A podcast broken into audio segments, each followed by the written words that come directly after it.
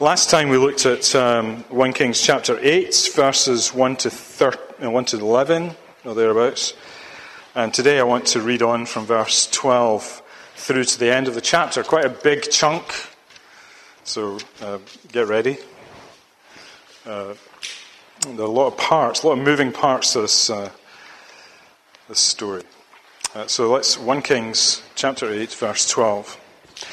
And uh, Solomon is uh, dedicating the temple uh, that he has just finished building.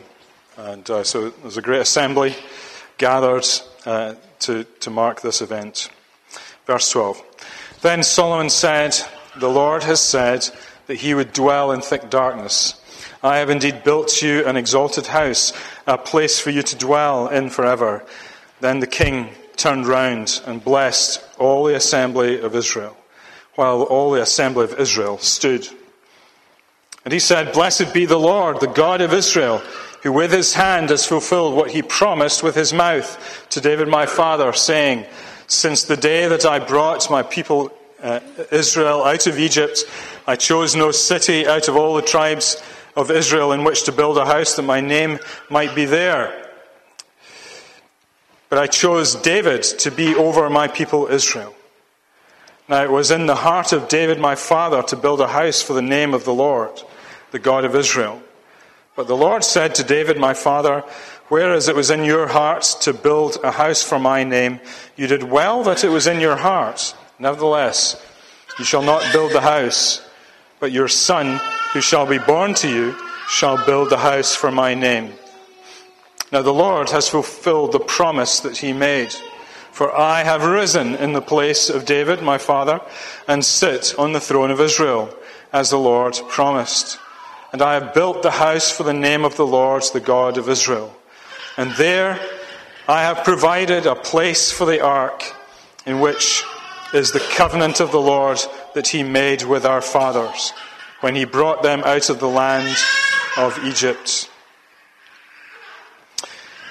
Then Solomon stood before the altar of the Lord in the presence of all the assembly of Israel and spread out his hands towards heaven and said, O Lord, God of Israel, there is no God like you in heaven above or in earth beneath, keeping covenant and showing steadfast love to your servants who walk before you with all their heart, who have kept with, who have kept with your servant David, my father, what you declared to him you spoke with your mouth and with your hand have fulfilled it this day. Now therefore, O Lord, God of Israel, keep your servant David, keep for your servant David, my father, what you have promised him, saying, You shall not lack a man to sit before me on the throne of Israel.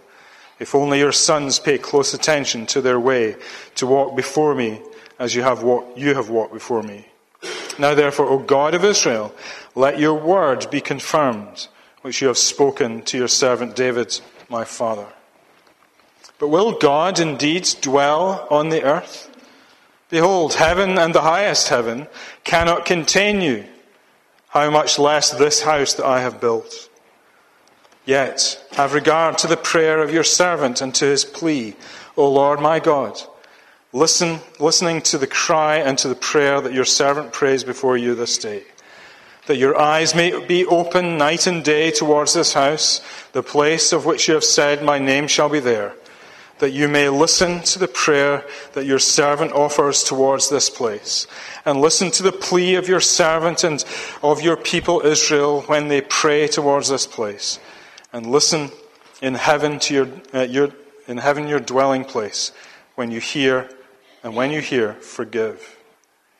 If a man against, uh, sins against his neighbor and is made to take an oath and comes and swears his oath before your altar in this house, then hear in heaven and act and judge your servants, condemning the guilty by bringing his conduct on his own head and vindicating the righteous by rewarding him according to his righteousness.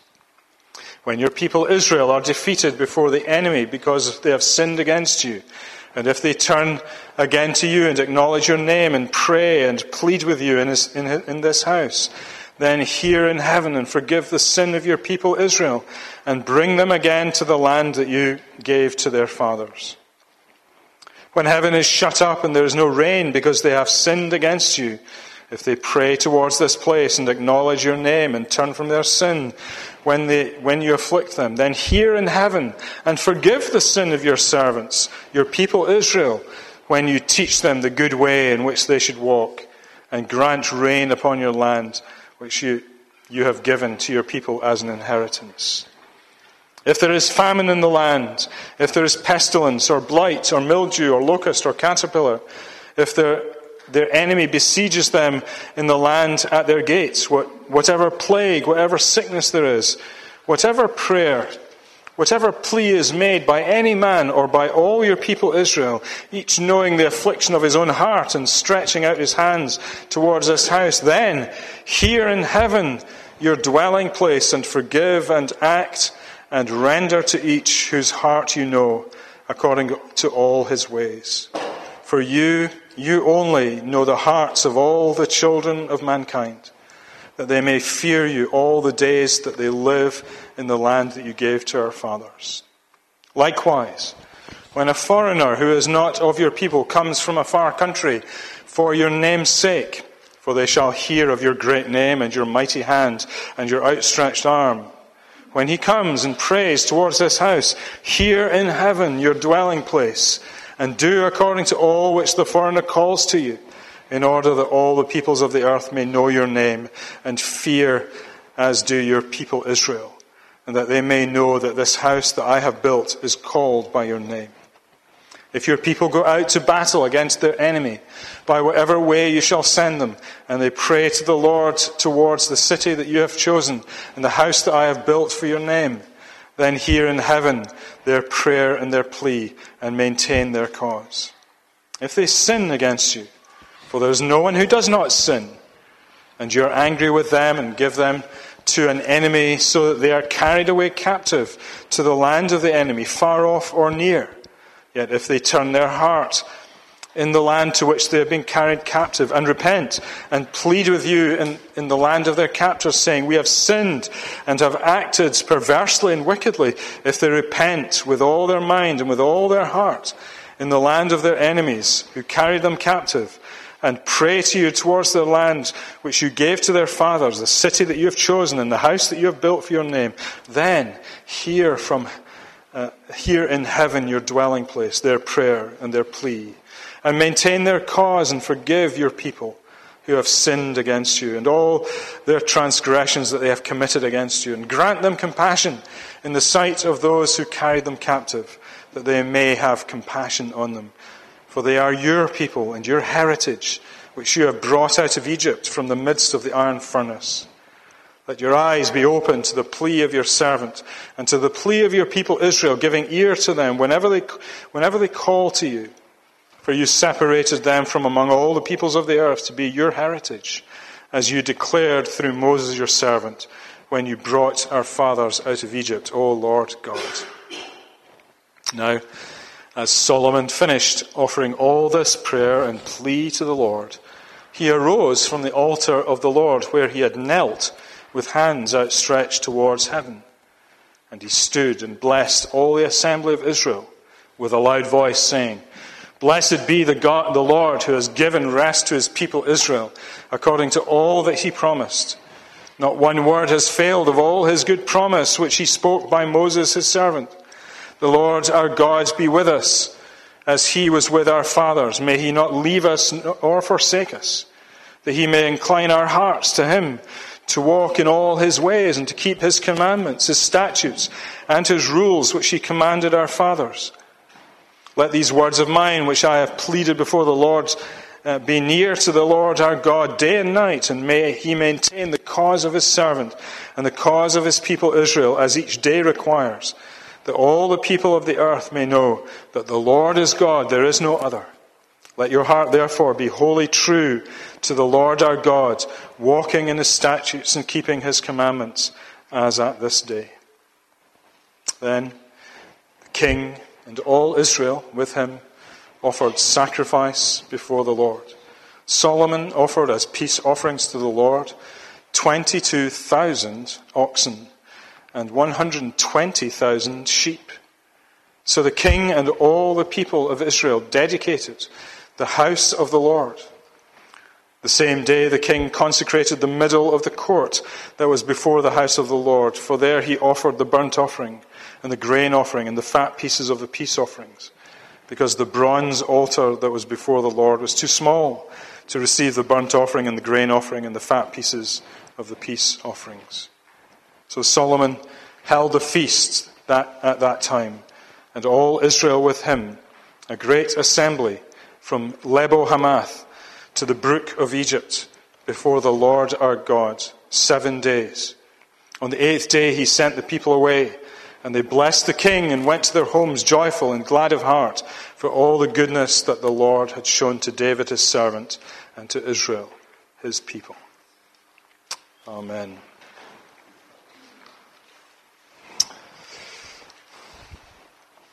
Well, as the, as the reading might suggest, the length of it, um, I want to be quite ambitious this evening and look at this whole section together. I did think originally I might break it up into parts, but I think we just need to keep making progress. So we're going to look at 12 to uh, 66, uh, whole 45 verses.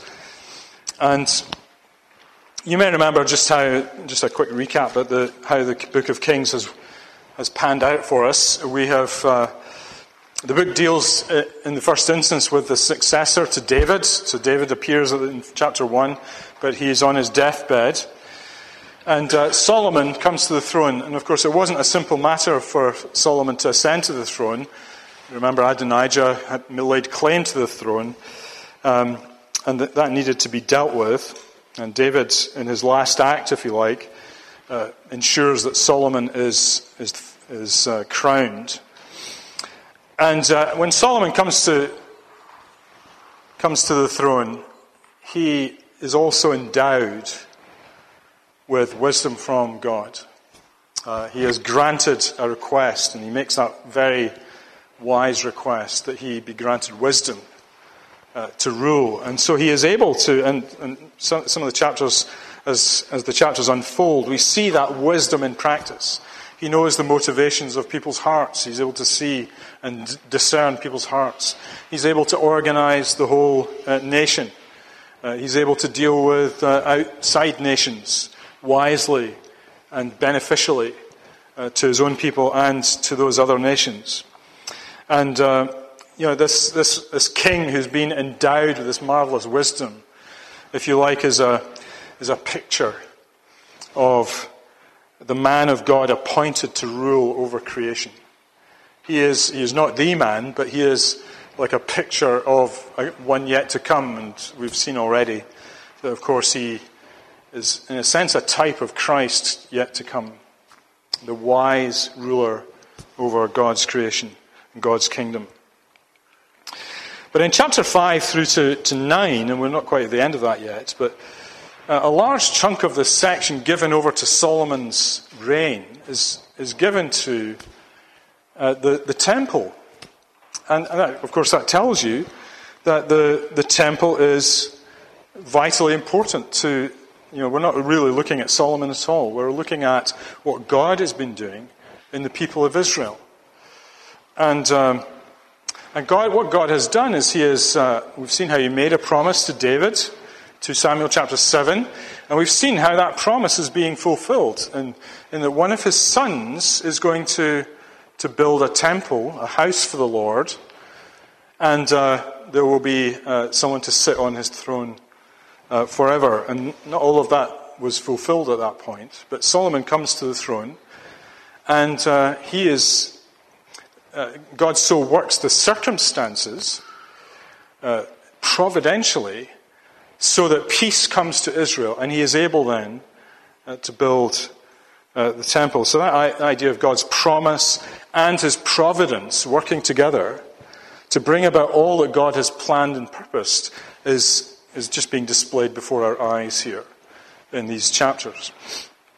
And so we find that uh, here's this time of rest and peace, as it were. Um, Israel is entering into a, coming out of a period of wilderness wandering into a time of rest. Um, many times, in, in this chapter, uh, it's noted that God has given rest to his people, uh, Israel. And uh, so this is, a, in a sense, a new phase of the history of Israel. And um, so it, marks an end to the, that wilderness wandering. Well, last time we began to look at chapter 8, we, we saw how the temple had been completed and was now being consecrated for the Lord. And uh, we saw that um, what we were interested in was the fact that the temple was going to be the place where God's presence was going to be. And we saw that in two ways. One was the coming of the Ark of the Covenant. So it had been somewhere else in Jerusalem, we don't know where, uh, in a tent somewhere. And he, Solomon had brought the Ark of the Covenant and it was placed into the Holy of Holies in this temple. And um, it marks the presence of God amongst his people.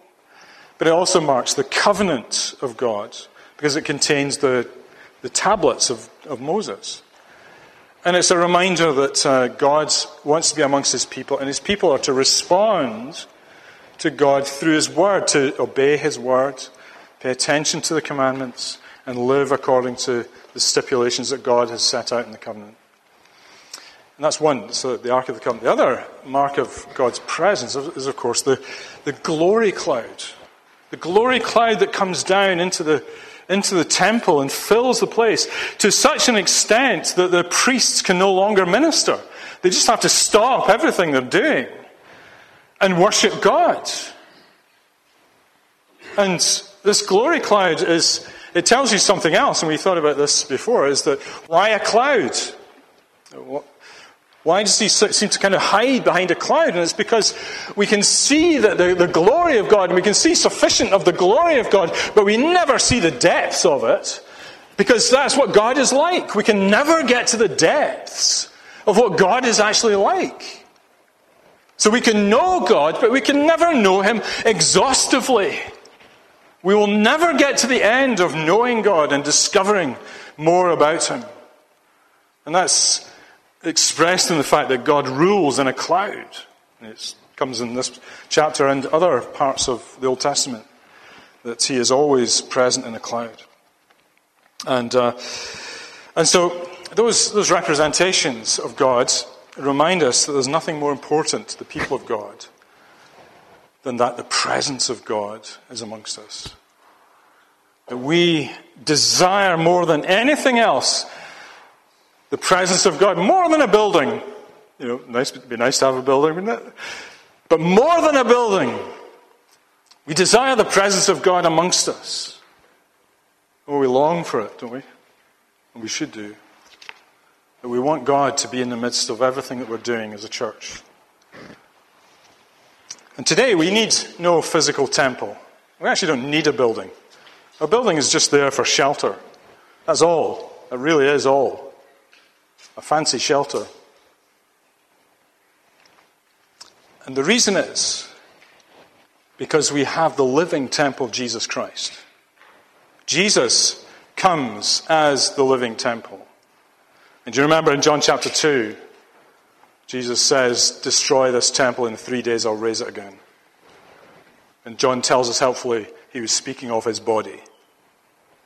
That Jesus himself and his body is the temple of God. And so, what we need is Jesus Christ.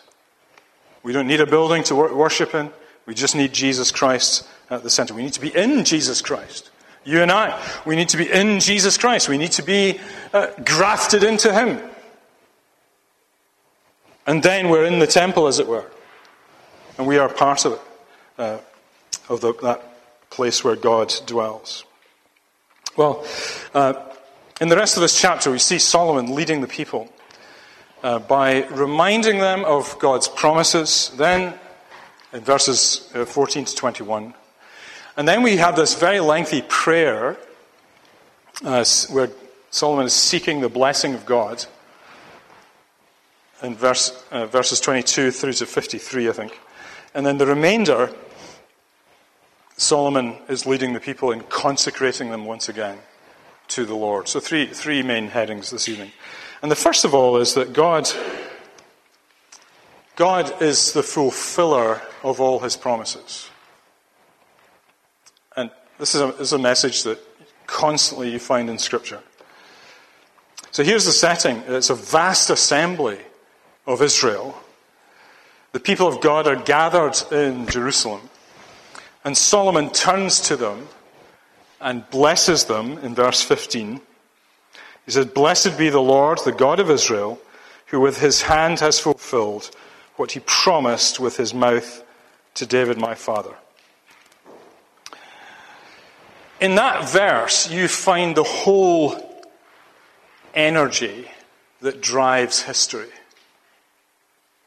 You find the whole energy that drives history. He has fulfilled with his hand what he has promised with his mouth. He has fulfilled with his hand what he has promised with his mouth. That's what God does. He promises with his mouth, and then he fulfills it. And of course, David is thinking, uh, Solomon is thinking primarily about the, in, in the, immediately about the, the promise made to his father David about the, the building of the temple. And he's thinking about that in spite of the fact that there are tens of thousands, hundreds of thousands of people involved in the building of the temple. There's a lot of work going into it, but he's thinking about God doing the fulfilling. That God has made it happen. And he, he, he has no problem whatsoever in attributing all that has been achieved to God. That God has fulfilled everything that he promised uh, fulfill with his hand what he promised with his mouth. And friends, isn't that something that we, we need to learn as we, we believe with all our, and to believe with all our hearts? That what God promises, he is going to fulfill. That what he says, he's going to do. And we need to keep telling ourselves that repeatedly. Brothers and sisters, you and I, we need to be telling ourselves that, that what God has promised, that's what He's going to do. And even when it seems dreadful and it seems unlikely, we've got to keep telling ourselves, Scripture tells us time and time again, what God promises, that's what He's going to do.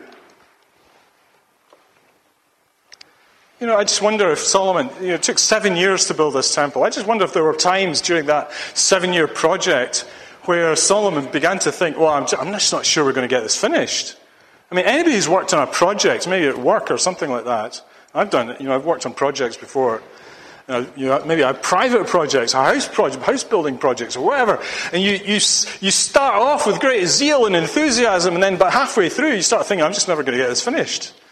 And you begin to lose interest, or you, you know, what? You lose faith, or what, what, how it's going to work out.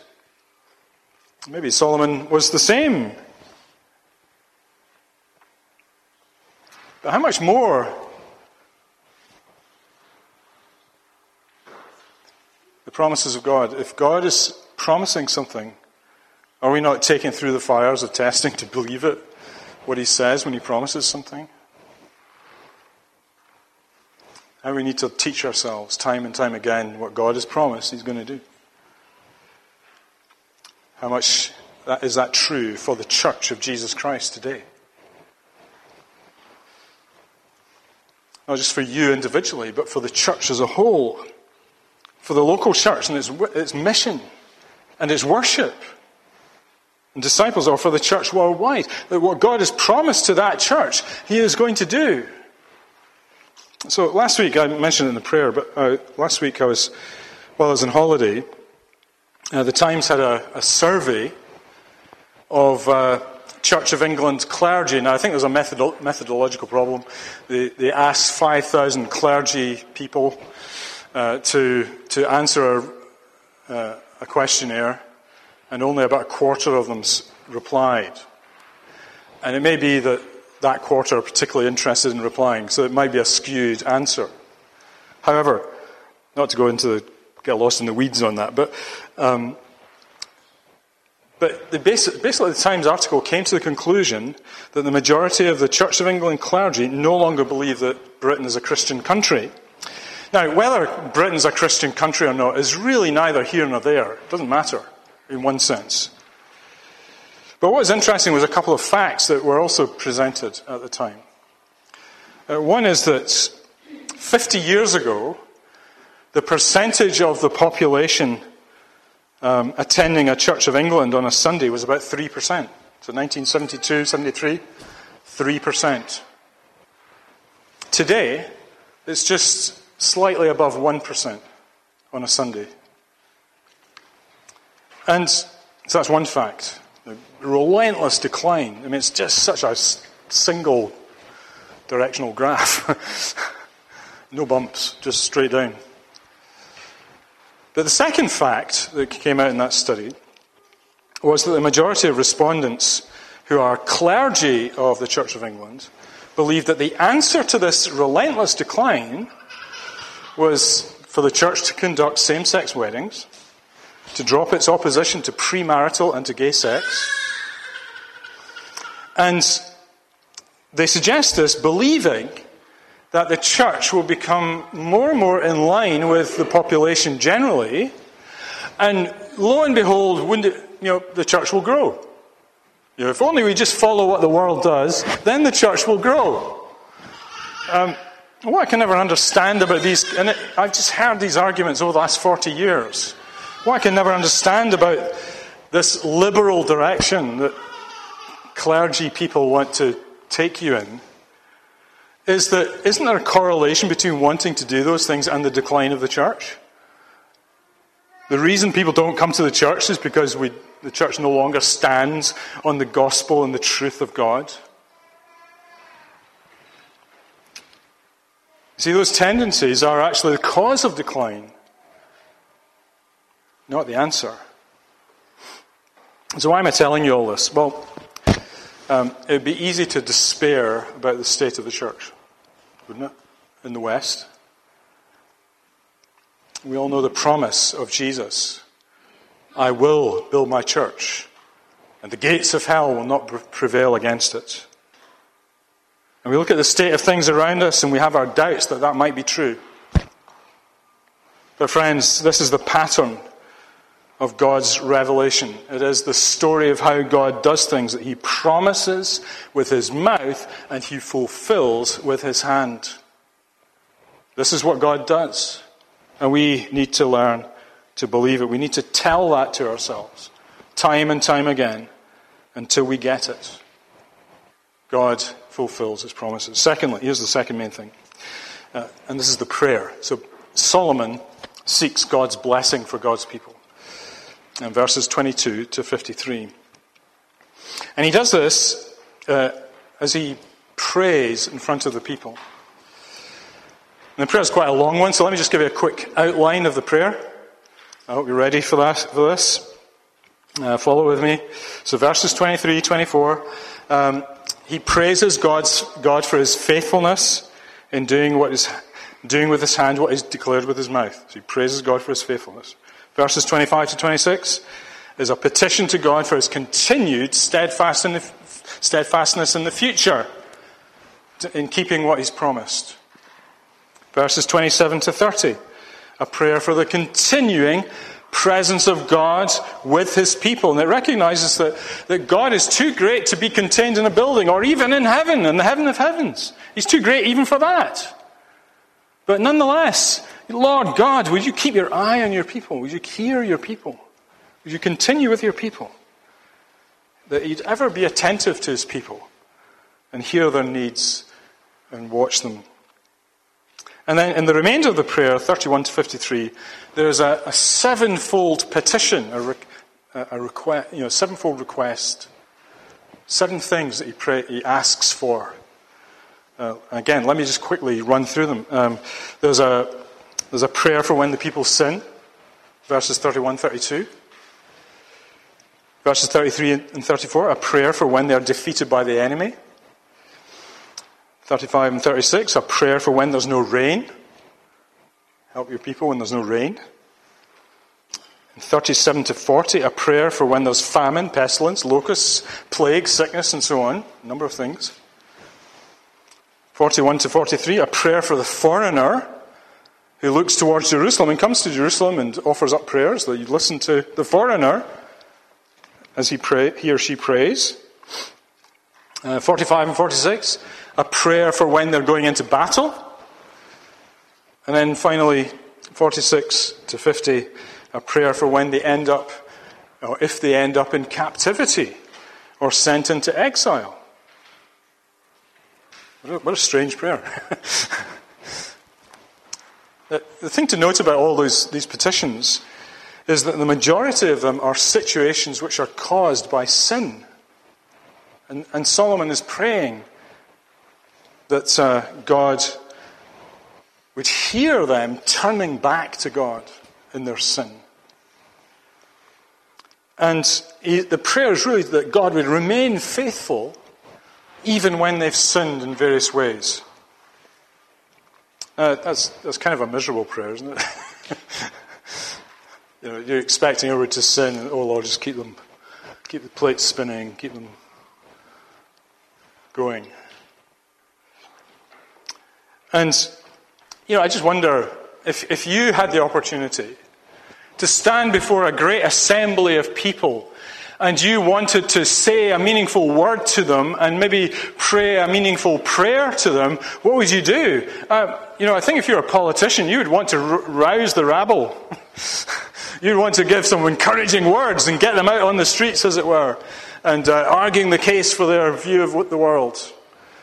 And you would you want to kind of point to all your successes, and you would point to all the failures of your political enemies. And uh, so you'd have this a very positive view and try and encourage people in this great rabble rousing speech. That's how human beings do it. But Solomon doesn't, doesn't do that. He, uh, he seems a bit pessimistic about the future, doesn't he? Not very encouraging. The only exceptions to this tone, um, this negative tone, are prayer that the foreigners, if, uh, that foreigners would learn to know God and fear Him. People all over the earth. Interesting, internationalizing of the reputation of God. And I'm sure you can see the, the kind of gospel relevance of that. In the end, that's what's going to happen. That uh, the gospel is going to go out, and men and women are going to come from every nation and come in. And uh, so that's one. So the name of God is known far and wide. And then the other exception is a prayer for help in battle, that God would maintain the cause of his people. And um, now, apart from those two things, uh, what explains the, uh, you know, the frankly miserable content of the prayer that Solomon prays? Where does he get these ideas from that fuels his prayers? Did he just make it up out of his head? Was he just like a Scotsman? Know, naturally pessimistic? Uh, or, did, you know, or is there something else going on here? Well, actually, there's something very important going on. And it opens up to us, I think, a very important principle of prayer. Because in this prayer, Solomon is going back to the covenant that God made with Moses. And in that covenant that God made with Moses, which you can find, you can read about the, the blessings of, for Israel in keeping the covenant and the punishments for not keeping the covenant. And that fuels those. So the two chapters are Leviticus 26 and Deuteronomy 28. These covenant stipulations and warnings. And, uh, and what Solomon is doing is he is praying according to the covenant that God has already laid down. And he is anticipating that there is going to be failure because of sin. But he is pleading with God that if the people would just turn away from their sin, repent, and, and ask for forgiveness, then he, God would hear them and constantly come back and, uh, and bless them. So he's not pl- praying whatever comes into his head. His praying is actually being shaped by God's covenant, God's promises, God's word. And he uses what he knows of God's word to know how to pray. And, uh, you know, five times he prays for forgiveness for the, the people in this prayer. So it functions, as both a prayer and it's also an exhortation to the people to, to remind them of their covenant obligations to God. That's often how prayer works, isn't it? It, it not only encourages us to pray, but it also reminds us of great things about God. That's how prayer should work when we pray together. And Solomon takes hold of that covenant promise and he asks God not only to remain faithful, but that he would restore people to faithfulness even when they fall, when they fail.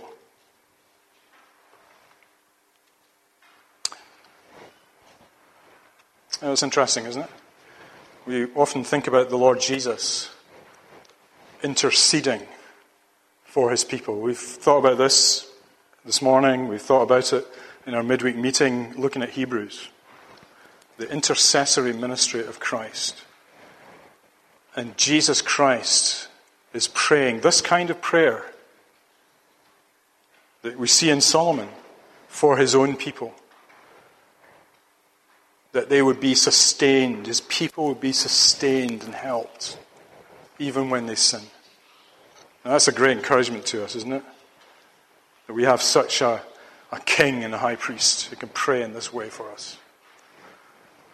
Well, pressing on. It's, it's interesting that this prayer seems to have uh, completely consumed Solomon. Um, I wonder if you notice a change in Solomon's posture. It doesn't directly address it, it just comments on what his posture was. When he starts the prayer, in verse 22, he is standing before the altar and in the presence of the people, and he stretches out his hands to heaven. By the end of the prayer, in verse 54, he rises from his knees. You see that? So, verse 54. Now, Solomon, as Solomon finished offering all this prayer and plea to the Lord, he arose from before the altar of the Lord where he had knelt with his hands outstretched towards heaven. So something has happened during this prayer. He starts off standing, and as time goes on through the prayer, he gets bowed onto his knees. It's as though he's being totally consumed with the God with whom he is engaging. And when he does that, it's like he knows he's in the presence of God. And as he does so, he cannot but be bowed down and brought to his knees before God.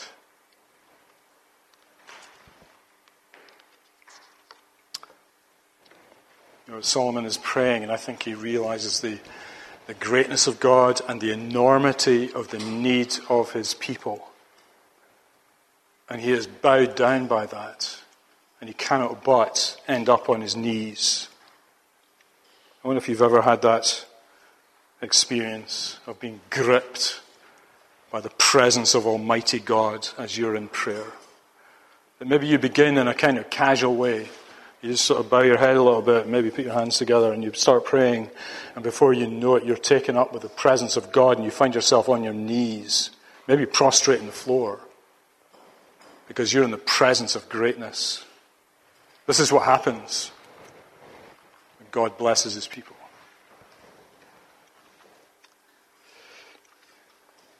So, remember this the next time you pray. Maybe you might want to think to yourself about your posture before God as you pray. Well, thirdly, let's just get to the last point. Um, the last few verses, 55 to 66, here's Solomon um, consecrating his people uh, to, uh, to the Lord. He blesses them, he exhorts them. In verse 57, he says, um, The Lord our God may be, uh, the, the Lord our God be with us as he was with our fathers. May he not leave us or forsake us, that he may incline our hearts to him, to walk in all his ways, and to keep his commandments, his statutes, and his rules, which he commanded our fathers. This is not just a general exhortation to the whole people. This is a, an exhortation to each and every individual in the congregation. May he incline your hearts, plural, each of you. Be, may you be inclined in your heart to God. May every single person in the assembly be so inclined. And Solomon warns everyone to long for his presence And remember, that's all that matters. We want God's presence, we want God to be amongst us. Um, everything else can crumble and disappear, but we must have God's presence amongst us. And we must pray for this. And as long as we have that intimate fellowship with God, then we can put up with anything. To have that fellowship with God is so vital. And then uh, again, notice in verse 60, there's this internationalizing of the, the reputation of God, the knowledge of God going out into all nations.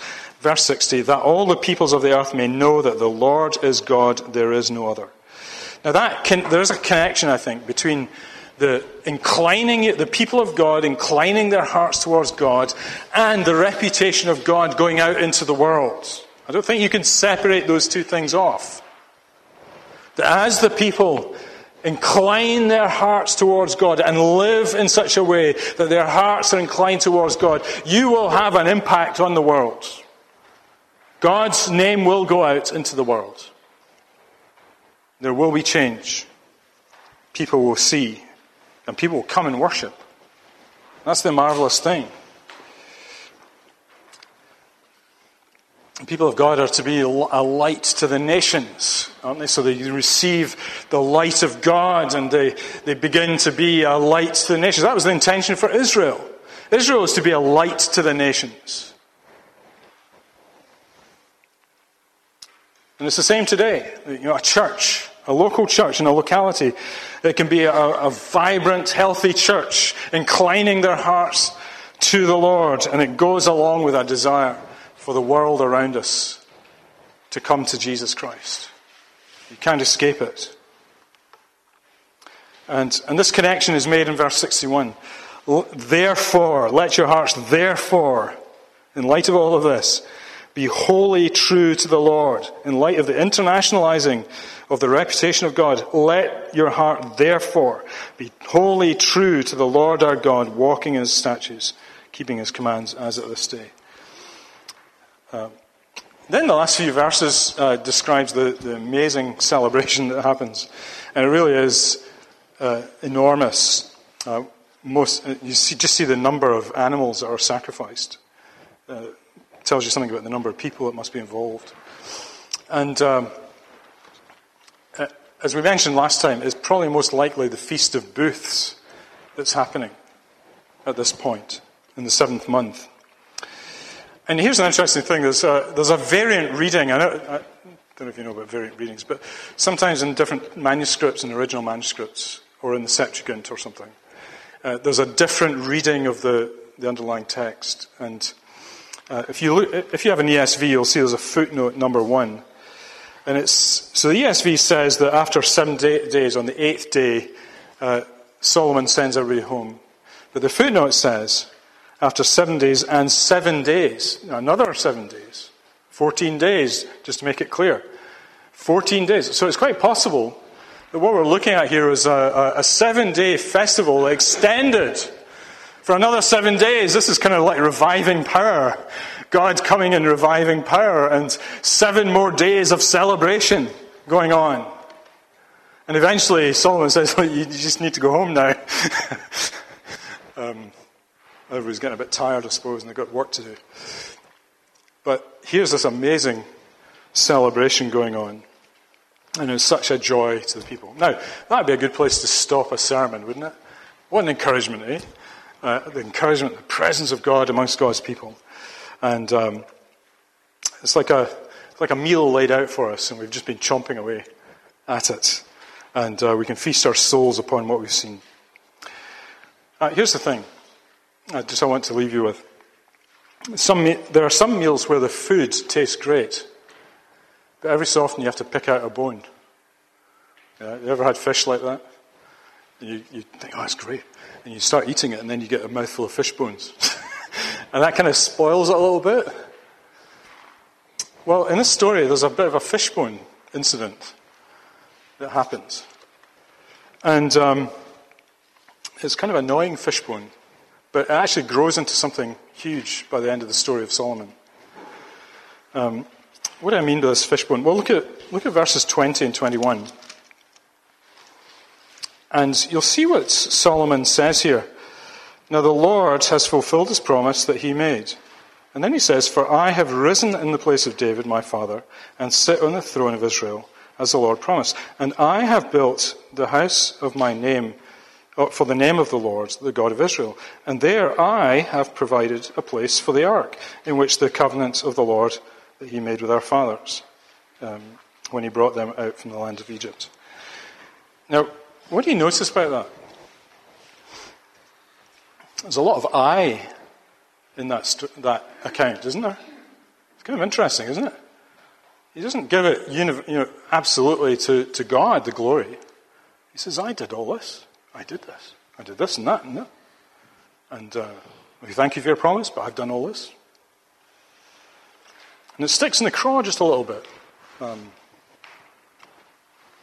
because we know that God has done all this. And Solomon is claiming something for himself in this story. And I think it shows us something that we, we need to pay attention to. Uh, because the thing about Solomon is, for all that he is able to give glory to God and lead in this great God honoring prayer that he does, nonetheless, he cannot quite remove himself from the center of what has been achieved. Solomon may well have been praying uh, with a heart full of the Spirit of God at this moment, but nevertheless, there's a hint that self is still very much present in the life of Solomon.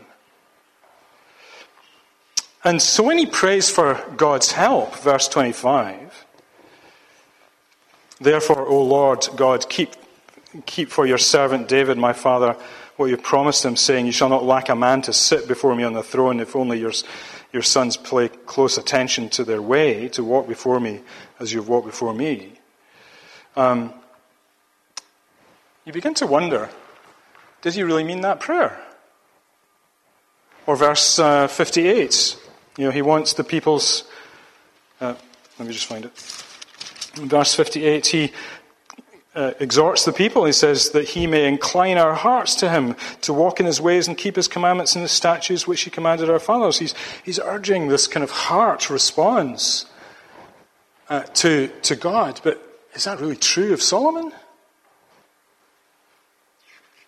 Or verse 61 Let your heart therefore be wholly true to the Lord our God. Is, is that true of Solomon? It's, it's an interesting question. Because there's a, there's a hint here that not all is what it seems with Solomon. That, and actually, if you look at the end of his life, it's a bit of a disaster. Uh, because by the end of, by, by chapter 11, he has hundreds of wives who are pagans, and they have inclined his heart to their gods.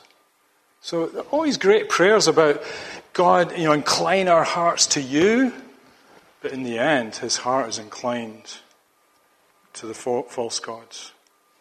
You know, there's a, there's a warning there, I think, that uh, appearances are not necessarily all they seem. And uh, that's not so that we can be suspicious about each other, but it's so that we can be suspicious about ourselves as we come before God. Because there are going to be things in your heart, even right now, that you don't want anybody to know. And you are doing the right thing, you're, you're appearing to be godly, and you know in your heart that there are sins that you're not dealing with. And here's the problem you know, if you don't deal with sins in your life, the sins will deal with you, just like Solomon. Sins will get you, they'll trip you up. And that's the warning for us. And, you know, you need to especially pray for your minister and elders because they're most susceptible to that kind of sin of appearing to be one thing and actually in their heart of hearts being another. This is a very challenging passage to think about. You know, I'm getting to the age where I'm beginning to think about these things, and I do, I do wonder about Christians who are approaching retirement or in retirement. And um, you know, I'm only a few years off that official date. But, you know, reti- retirement can be a time when those secret sins of the heart are let loose in your life. You may be able to hide them through your working life. But then when you come to retirement, you think, well, why do I have to care too much? And your sins became, become, uh, are let loose. And your life becomes like an uncared for garden full of weeds like ours. full of weeds everywhere, brambles everywhere. Horrible in many ways. And the warning from Romans 8:13 if you live according to the flesh you will die. But if by the Spirit you put to death the deeds of the body you will live. We have the Holy Spirit, but we now need to put to death the sins of the heart. We have that power. We have that grace. We have greater grace than even Solomon had. Pentecost has happened. We have that greater grace. So please, seek God. Incline, let, may God incline all our hearts to Him and sustain us and keep us. Let's pray together. Father, we do thank you for your blessing, um, the way you bless your people through the centuries, through you, the way you um, you fulfill with your hand what you promise with your mouth.